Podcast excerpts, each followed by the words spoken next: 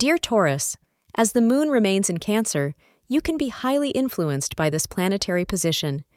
Your potential and energy will be higher today. However, try to refrain from taking pride in yourself and maintain your simplicity to get appreciation from others. Astrologers suggest marinating your emotions and common sense to get over this situation.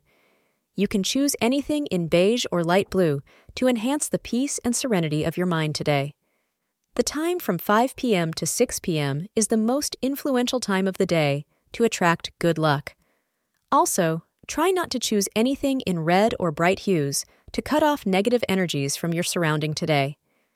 If you are part of a couple, you will find ample opportunities to spend special and romantic moments with your beloved.